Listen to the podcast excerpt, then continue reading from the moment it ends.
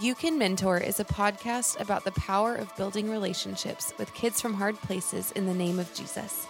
Every episode will help you overcome common mentoring obstacles and give you the confidence you need to invest in the lives of others. You Can Mentor.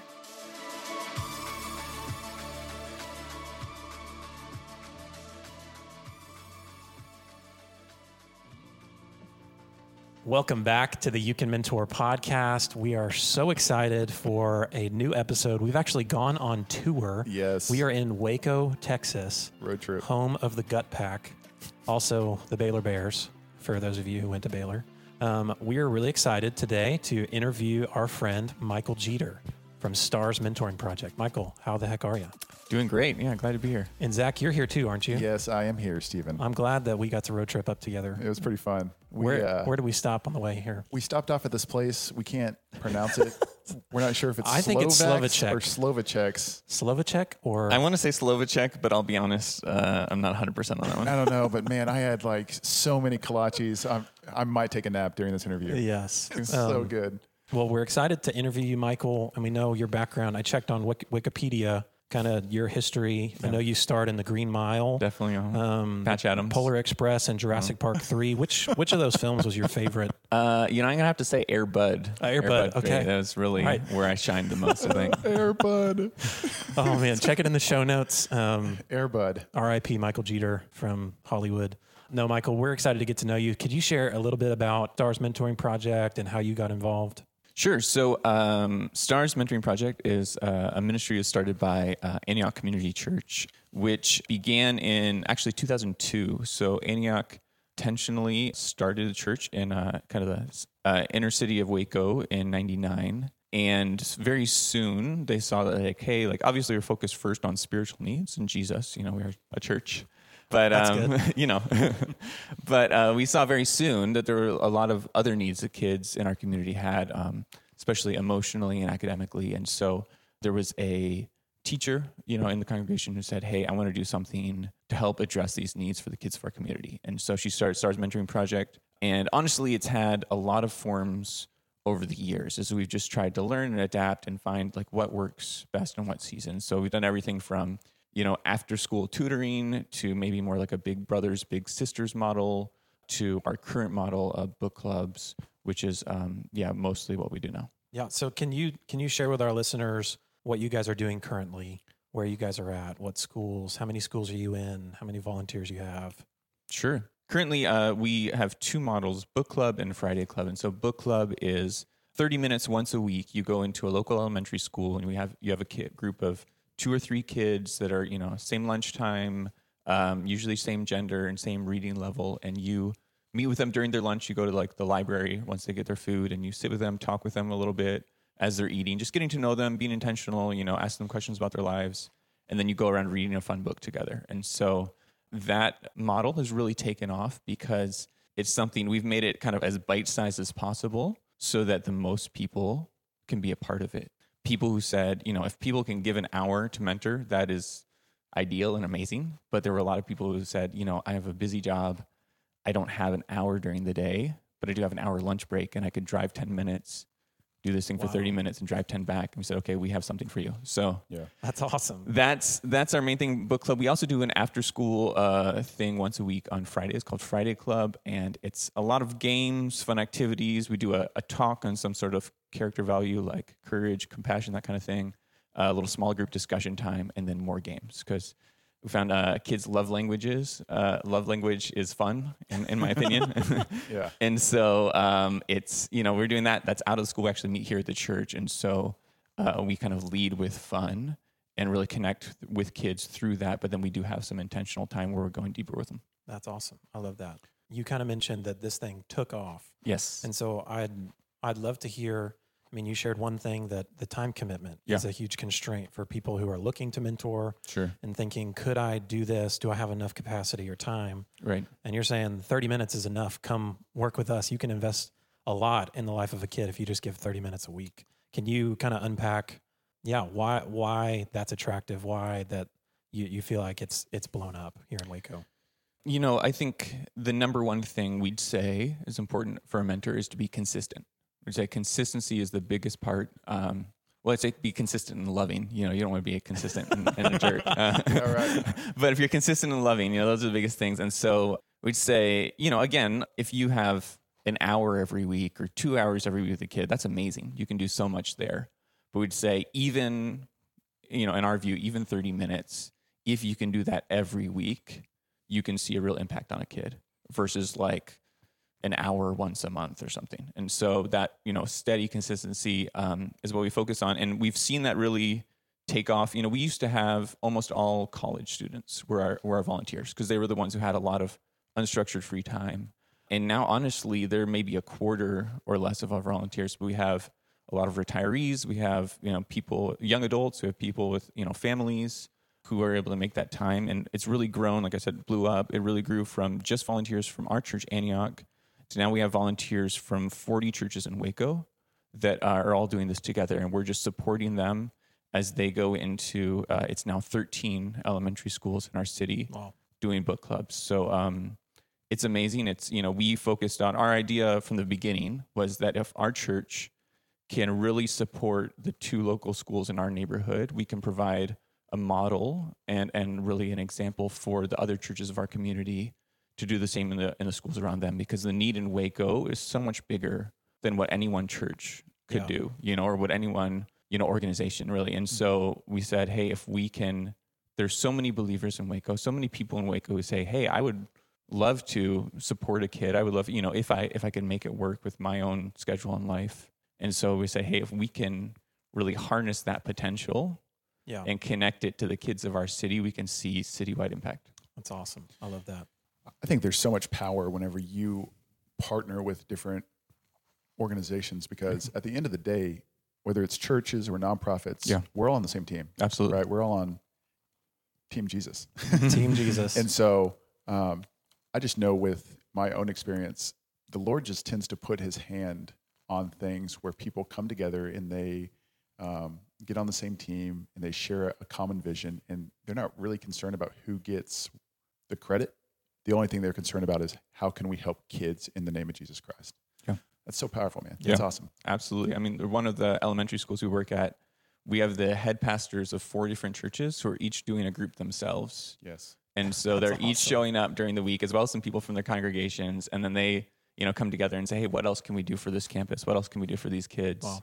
And it's just such a great, I just love it every time I see it because it's such a great picture, I think, of the way we should be doing things. Of it's not about my church or my tribe, really, but it's about us serving and loving the way Jesus would. Yeah, I love that. Our podcast is all about the power of building relationships with kids from hard places in the name of Jesus. Yeah. I wonder, in your context here, could you paint a picture of what a kid from a hard place looks like in Waco? Could you share share a story about a kid that you guys serve? Yeah, so um, I'd say Waco has a significant poverty rate, um, and so and even kids who aren't under that poverty line, you know, a lot of kids just from lower income situations, which is, you know, definitely a barrier and a struggle for a lot of people in our community. And so we have a lot of kids uh, we're working with who are from low income households, a lot of kids from single parent households, a lot of kids who have a, family member who member who's incarcerated um, and a lot of kids that are struggling in school, you know, struggling academically. And it can be that, you know, their parents are working three jobs and they just don't have any time to work with them. It can be that their parents never really learned to read well themselves. And so they don't feel competent to really help them or you know or sometimes a, a parent is just really not doesn't really value it you know and doesn't see the need for it and so we see that need we see both the academic need and the emotional need of these kids i'd say one one girl that uh, might just kind of sum up why we do what we do uh, as a little girl named ashley who we started working with in book club when she was in i want to say second or third grade. Her father had just been incarcerated. And so she had grown up actually with two parents but then father uh, went away to prison for several years. And her mom was just trying to figure out life as a single mom and it really hit ashley really hard you know and she just kind of lost interest in school. Um, she was getting depressed but you know she did we did get her you know she did uh, sign up for a book club and so we had a mentor start meeting with her and i remember one day the mentor called me and said hey i don't know what to do you know ashley just told me that she's so depressed she's even having some suicidal thoughts and so I said, hey, you need like immediately talk to the counselor there before you leave the school. Tell her, you know, let them get her the help she needs.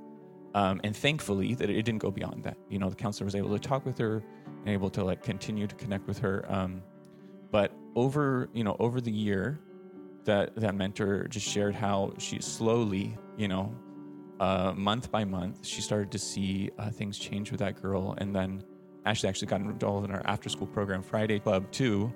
And talking to her mom at the end of the year, she said, uh, it was amazing to see. She was started asking me all the time, Hey, mom, can you buy me some books from the book fair? Hey, mom, can you, you know, I want to read more. Can you give me some books from the library? And just her joy in her countenance really started to change and increase. And so we saw yeah, she would be laughing and smiling and having fun at Friday Club where she was just so down before. And we're like, that's what, and it wasn't anything magical or secretive, you know, that we did. It was just, we're going to show up every week to tell you, hey, I believe in you. You can do this. I know things are hard right now, but I'm with you and I care about you.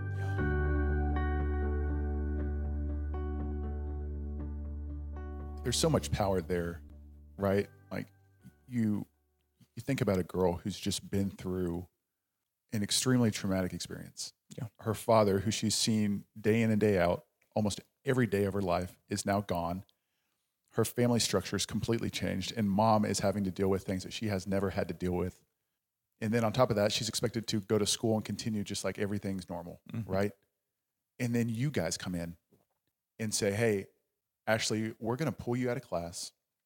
And every single week, you're going to have 30 minutes of undivided attention. Where, yeah, Mhm. we're going to pick up a book, Mm-hmm. but I'm also going to ask you about your life. And you're going to have consistent love and attention and words of affirmation spoken over you each and every week. Yeah. And I can't help but think that that had to be the thing that she looked forward to each and every week. That man, she was counting down the hours until Tuesday at noon came because she knew while things might be crazy at home, I know for these 30 minutes, I'm going to get positive attention. I'm going to get loved on and I'm going to have someone who cares about me. Yeah. Yeah. No, absolutely. It was um, just amazing to see uh, the impact it can have on a kid and how it it's just creating this little safe space. Yeah. You know, like because some schools, you know, every school culture is different. Mhm. You know, and I've seen some schools that are just super calm and teachers and kids have a great bond and rapport and it's going great. I've seen other schools where the staff is under a lot of stress and that stress translates into them Yeah. yelling and just a lot of, you know, what seems like anger and shame, you know, in the way they're dealing with the kids. And for some of those kids, you know, it's hard at home and then it's hard at school. And this can just be this little window of, hey, right here, you're safe, you're loved, I care about you. And I always tell the volunteers, like, look, you're not, even though we incorporate reading, I was like, you are not a reading tutor. You are a mentor and a mentor is a friend. So I'm like, if there are days you do not open the book at all, that is totally fine. Yeah. Because that relationship is really the base and the most important thing. I even want to give you a chance to unpack why you guys believe reading is such an important aspect of what you do because really you're doing mentoring, but through we're we're doing book clubs. And we want these kids to look forward to book club and hanging out with their mentor. What what really is the the impact of a kid who now enjoys buying books at the book fair and reading? Sure.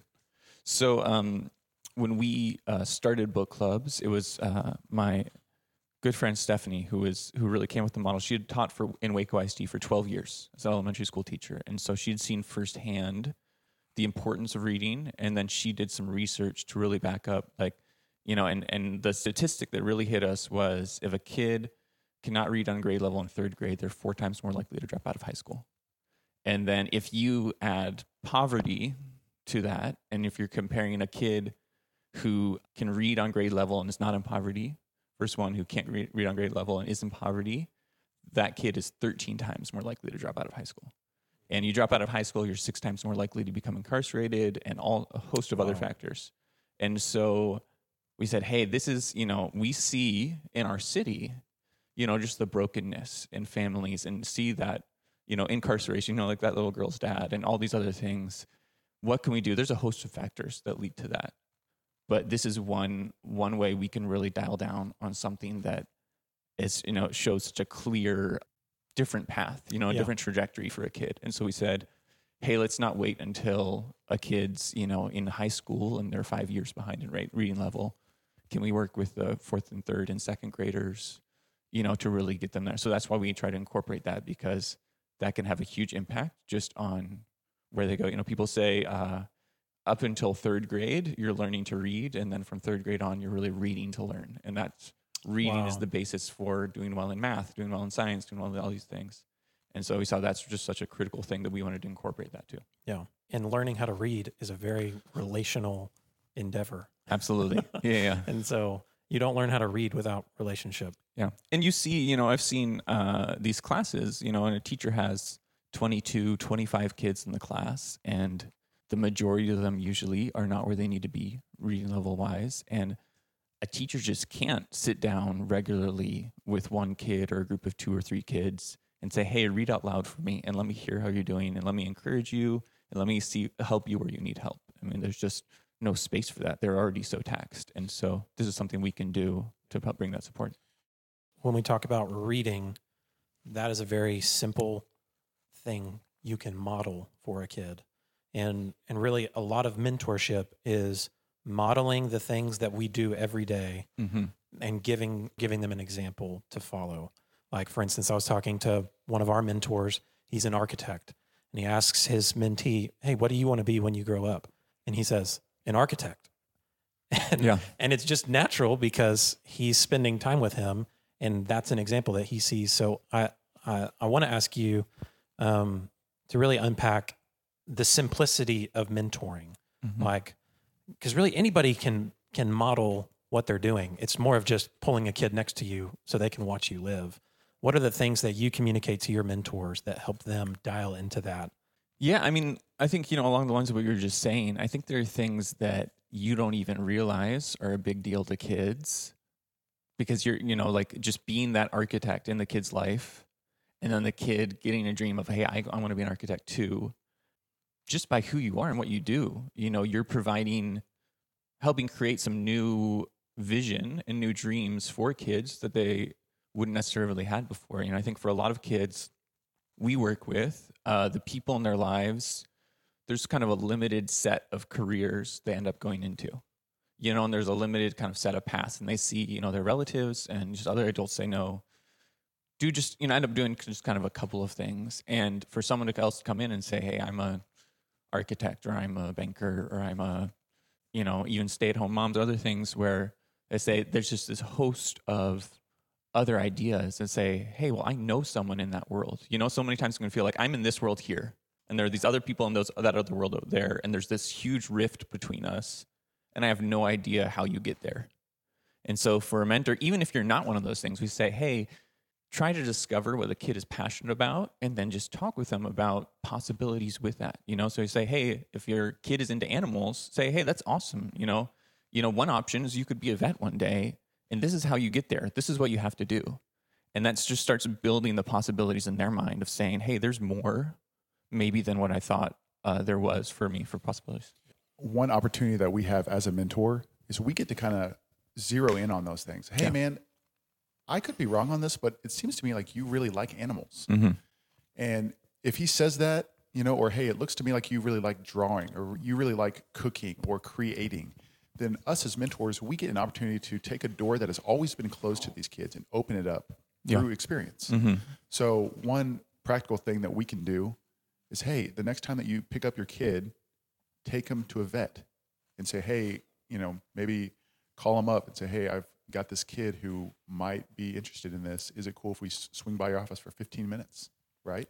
And just show them, right? Like, hey, this is what it looks like to be a chef. This is what it looks like to be a vet. This is what it looks like to be an architect. And just start tossing those seeds of, hey, you're talented and you could become this. And this option is on the table. Sometimes for our kids, you've got to be the first one to dream for them. Yeah, So- absolutely. And I mean, that connects back to reading.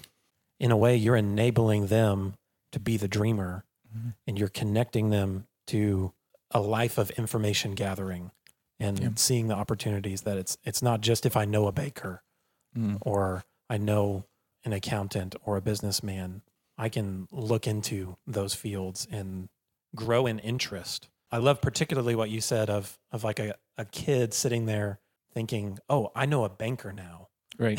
and and and just just him even establishing like, "I know one of those," like, and how curious kids are of what adults do, what what our lives are about, and I think you create an opportunity when you mentor someone of opening up a new way of looking at life and how many new paths are created just because of a simple relationship. Can you can you unpack some of the simple things you see your mentors doing that mean the world to the kids, but the mentor just doesn't think twice about? just the first very basic thing is showing up consistently. Because i think you know for so many kids the the baseline question they're dealing with is am i worth loving? You know am i worth being loved? Um, and can i make it you know? And i think for a mentor you know we show that you know actions speak louder than words just someone saying, "Hey, you're important enough that I'm going to make the ta- time in my week that I'm going to be there for you over and over." And once they start seeing it, you know, I tell mentors, you know, when, when you train them, I say, "Hey, don't be discouraged if a kid takes a little while to open up, because a lot of these kids have had a lot of disappointment of someone promising to be there for them and then they're not, and you, but you just showing up, you know." It's you know one week, two week, ten weeks, twenty weeks that you've been there it, it starts cementing in their in their hearts, you know, hey, I am worth being loved. Like someone does care about me enough that they're showing up time and again. And so I think that basic thing can mean a lot to a kid. I think also just, you know, the kids do have a lot of needs and we're not pretending like they don't. But going sometimes from a needs based approach approach to an assets based approach can be a lot. You know, when you have, a, I tell mentors, when you have a kid who's you know, English is a second language and they're struggling some with the English, you know, that, you know, instead of looking at like, oh man, like you really are not that great at English. I hope you get better. you know, this, you've got a big problem here. Saying, wow, that's amazing that you know a lot already of two languages. That's huge. You know, if you really speaking two languages well as an adult can open so many doors for you and help you communicate with so many people and even saying, you know, having the humility to say, hey, would you teach me a couple words? You know, would you, I want to learn from you.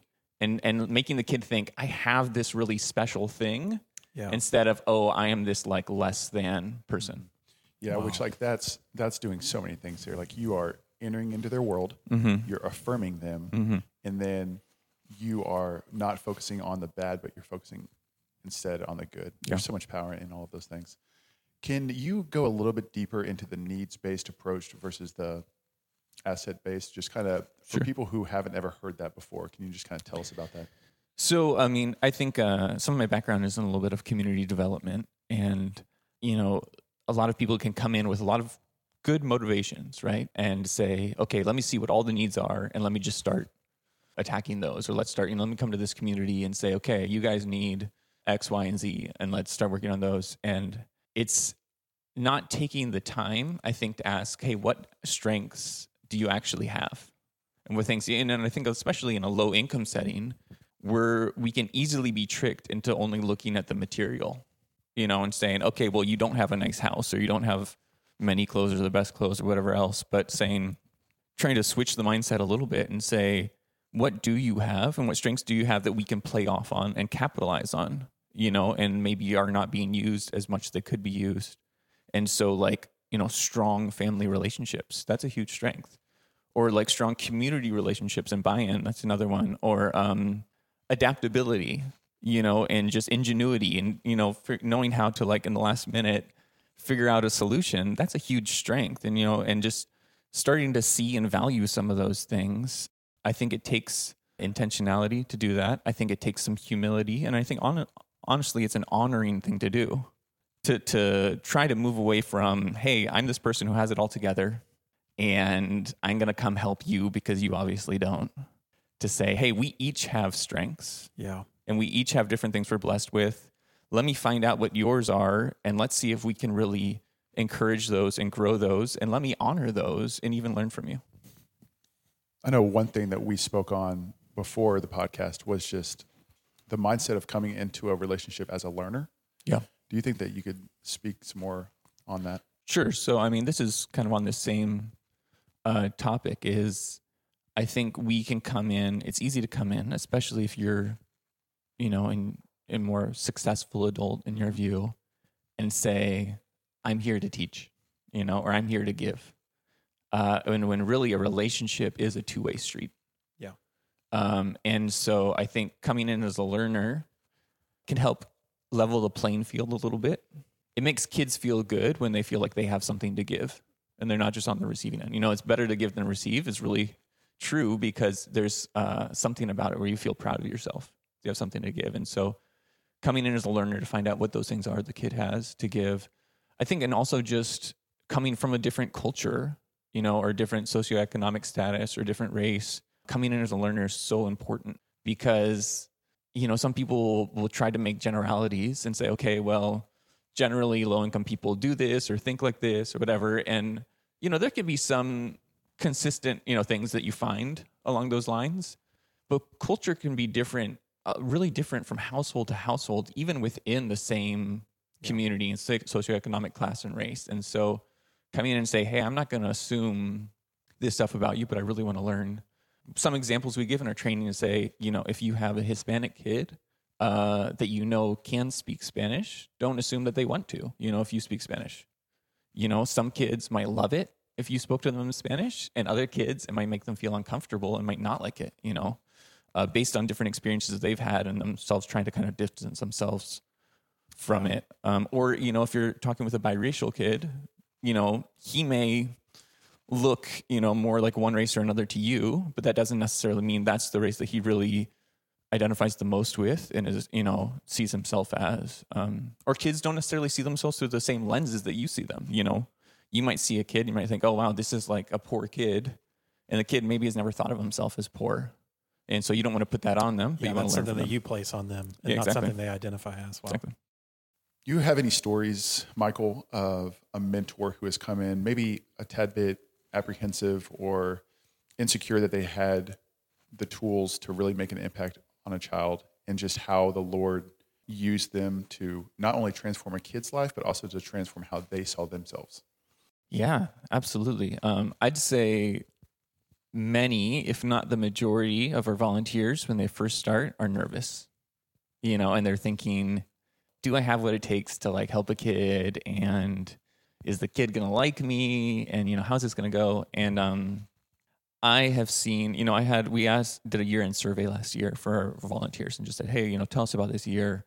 And one of the mentors felt like, said that I felt like I finally had something to give someone else. This really made me feel better about myself, which was something I was not expecting. But um, I've especially I've seen with some of our older mentors, like people who are more towards like retirees, a lot of them can feel like, what's what can I do anymore? What's my use? Like, where's my place in society?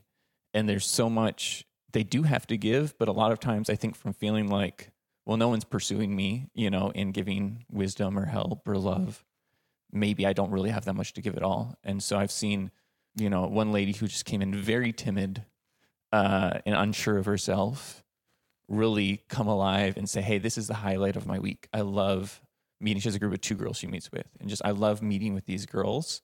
It's been so fun for me. And I realized, you know, again, just coming back to that, just simple being there for them and loving them is something really valuable I can give them. And I didn't really realize that before.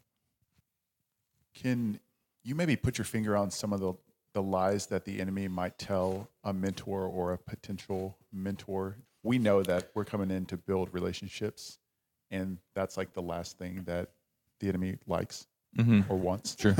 so, can you just kind of speak on that? Yeah. Um, some of the lies I think uh, people believe the most would be one, I don't have much to give. You know, I'm not an expert when it comes to kids. I'm not an expert when it comes to mentoring. I mean, I'd say I personally, I'm not an expert when it comes to mentoring. You know, I feel like a lot of what we do is the basics and simple. But, you know, I say, hey, if I can do it, you can do it, honestly. You know, it's asking some intentional questions and we'll give them, you know, hey, these are questions you can ask. These are kind of different things you can do. But um, I don't have much to give. I'm not making a difference is a big one. uh, for people, and I'd say especially in the first couple months, you know, a lot of people say whether it's on the emotional side or the you know reading side, a lot of people say, you know, I don't really know if I'm doing anything. I haven't seen a lot of reading growth yet. I haven't seen this kid really open up to me a lot yet and like share all their deepest struggles and you know all that. And what i usually tell mentors on that one is say hey we're in this for the long game. Some kids from what they've been through it just takes them a while to trust someone you know? Or when you're talking with a kid who's like really struggling with reading it's going to take a while of building that confidence building the enjoyment in reading and just learning some of these you know skills before you really see the growth and i say you know, we saw one school where we met with almost every second to fifth grader in the school for in book clubs for a six year period. And that school, during that six year period, went from 52% of students passing their star reading tests to 78% of students passing star reading tests. But that was a six year process. And even in one of those years, it went down. You know, it's that graph that's like going up, up, down a little bit up. And so, like on the down year, I'd say, hey, this is not, you have not failed. And it's not that you're not making a difference, but we're in it for the long term, you know? And so, if you don't see something right away, be faithful, you know, be faithful, continue. You know, obviously, you can ask for help, you can ask for input. Maybe there's something you're missing or something you could add. But I just say, generally, what I've seen in mentoring is that the fruit you see after a while and not immediately. Yeah, that's good. I mean, I mean, it just goes back to a, a, biblical view of you do reap what you sow. Yeah. And a farmer doesn't get frustrated right after he plants. Right. Like, and gets frustrated that there's no fruit or there's no harvest. Like, why aren't you growing seed? It's been six hours. I know. I have a I have a three year old daughter, and we planted some sunflower seeds, and she was very disappointed. She couldn't see anything the next day. Yes. In there, and yeah. so she is my kind of girl. Yeah. yeah. I, I wonder even if you could speak to this is something that came to my head. A lot of our kids are on a spectrum of extroverted, introverted. So we have you have your really loud kid that's looking for attention and is going to do anything he can to get it, and then you have other kids who are very quiet, introverted, closed, like high barriers. And I, I wonder if you have any thoughts on that disconnect in how a mentor views his work like we have a few mentors who their kids are very introverted and their their frustration is that they can't discern if what they're doing is working. And so I don't know if you have any thoughts about introverted kids in y'all's program and the effects of mentoring that, that you guys have seen. Yeah, you know, I'd say the extroverted kids tend to get more of the attention, even in even in our training. You know, even in our time, I say, you know, focus so much on we say affirm the positive and find you know any little glimpse of positive behavior or, or you know whatever else really latch onto that and affirm that encourage that. You know you have a kid who's really impatient most of the time but they show this moment of patience praise that you know get there because if they you can give them that positive affirmation for the good thing then they'll do less attention seeking through the negative i'd say as far as the introverts you know they can be a tougher nut to crack. And, you know, speaking as an introvert myself, I feel like I should know better, you know, how to get through. I'd say finding the right questions is one thing I found to be helpful. So if you're finding, if you're asking the same questions that are just not really going anywhere, saying like, okay, how can I ask a better question or a different question? You know, if you're asking them each week, hey, how's your week been? And the answer you get each week is good or fine. And it stops there coming up with a different question or asking someone, hey, I kind of have a different question. So like, you know, one question um, is, hey, what's something interesting that happened today that I wouldn't know about unless I asked you? You know, um, or it's just coming up with some something else because a lot of times a kid, if you know, whether they're very introverted or just, you know, not super talkative, they can lean towards that one word answer. Yeah. And so giving them a different opportunity or just, you know, I honestly I'm still trying to figure out yeah. every way, but I'd say better questions is definitely a help. Yeah. I'm curious to see well, if you guys have I, thoughts. I even I even think that reading because something that I've read is that really mentors who have an introverted mentee that focusing on gathering information together rather than just trying to gather information from your your mentee. What did you eat for lunch? Right. How did you like it? What Right. did you not like? Things like that are different than questions where it's like, hey, I, which I feel like the reading part really intrigues me in thinking about how usually introverted kids really love to discover new things and gather information. Our introverted kids, they know every song lyric you can think of and are very intrigued by gathering information. And I, I think redirecting the mentor to like, how do we tap into that strength? Yeah. Like what you just said of really this introversion is not an issue or a need. It's just a different strength that these kids have. I don't know. So I'm just externally processing while you're talking. Yeah, and actually, that does make me think of how helpful a book can be, because we tell you know we tell our mentors when they go into a book club, look, you know, you have part of the time you're talking, you're connecting, hanging out, part of the time reading. It is 100% up to you where you make that divide. You know, if you're doing more talking, more reading, that's based on you and how you feel it out with your group. We say, you know, for some of the kids that are super talkative, you know, they can just talk and they don't even need a book for other groups, you know, it's like they're like, I'm so glad I had a book because we try. I just tried some conversation. It was like wall, wall, wall, wall. But we started reading a book, and then I could ask them questions, or we could talk about what we were reading, and like like that what you were just saying, and then it brought the attention away from them and towards hey, this thing that we're looking at together. You know, and I think you know, as an introvert, I think as a lot of times a kid can shut down a little bit when it seems like the focus and attention is like Yeah. honed in on them. But if you if you turn it a little bit and you can talk about something together, yeah, I, I do think that's a great key. It's awesome. Okay, so you you run a mentoring program that focuses in on reading Mm-hmm. within a church. So, um, tell me about how you either intentionally or behind the scenes um, incorporate Jesus into what you guys are doing. Uh, talk about when you're meeting with the kid, but also what are you talking to your volunteers about? What does it look like to pray for the kid that you're spending time with? And just how do we allow the Lord to truly come in and do what he does best, which is transform lives? Yeah, that's a great question, and I think especially you know in our program that's within the schools, there's a line we have to walk. You know, as believers, um, to because we do want to honor the school uh, and their you know their norms and their you know regulations for things in the school. We also want to honor kids' parents.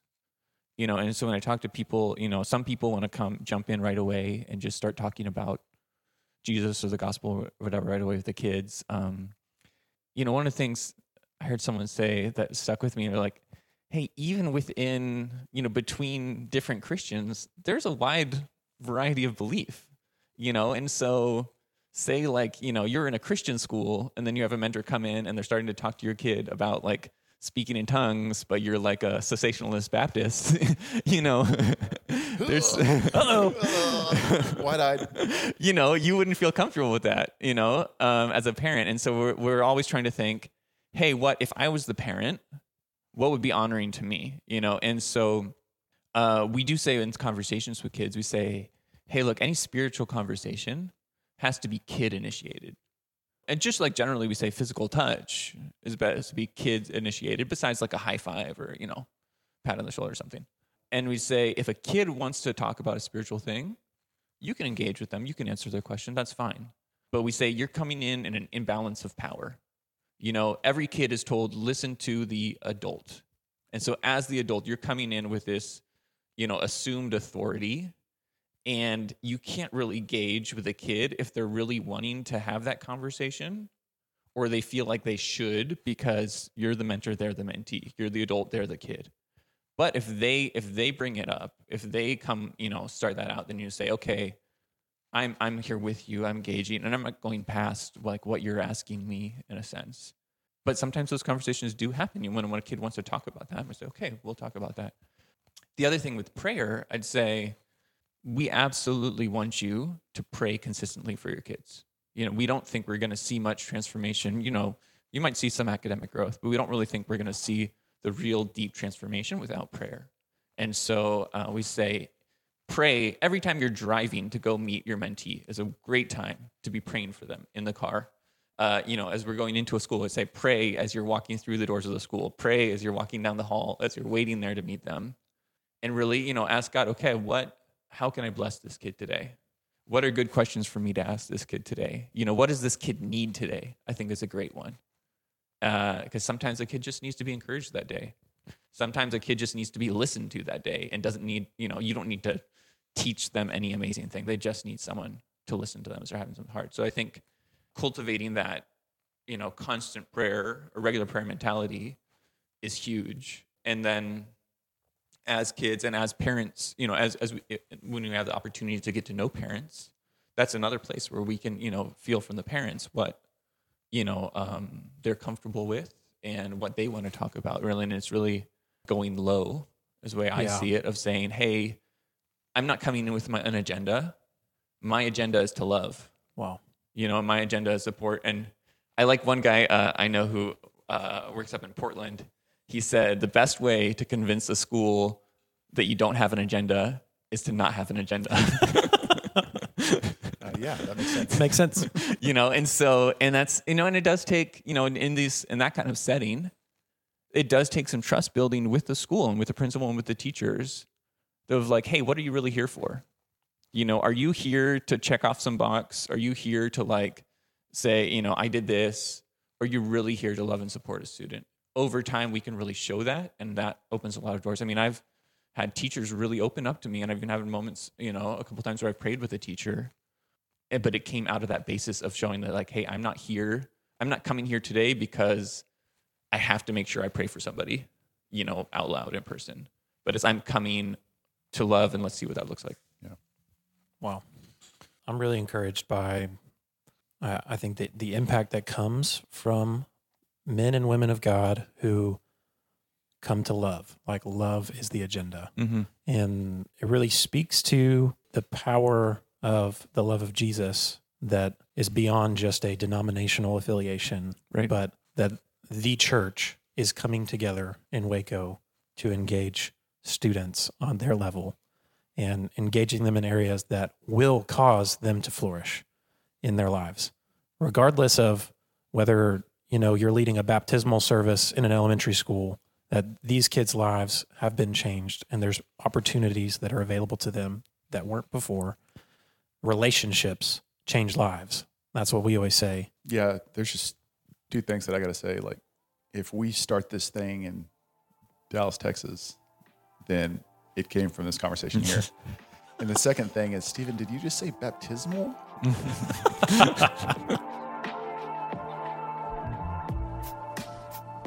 well, Michael, you're the man. Tell us how we can find out about uh, you and your program and what's going on down here in Waco.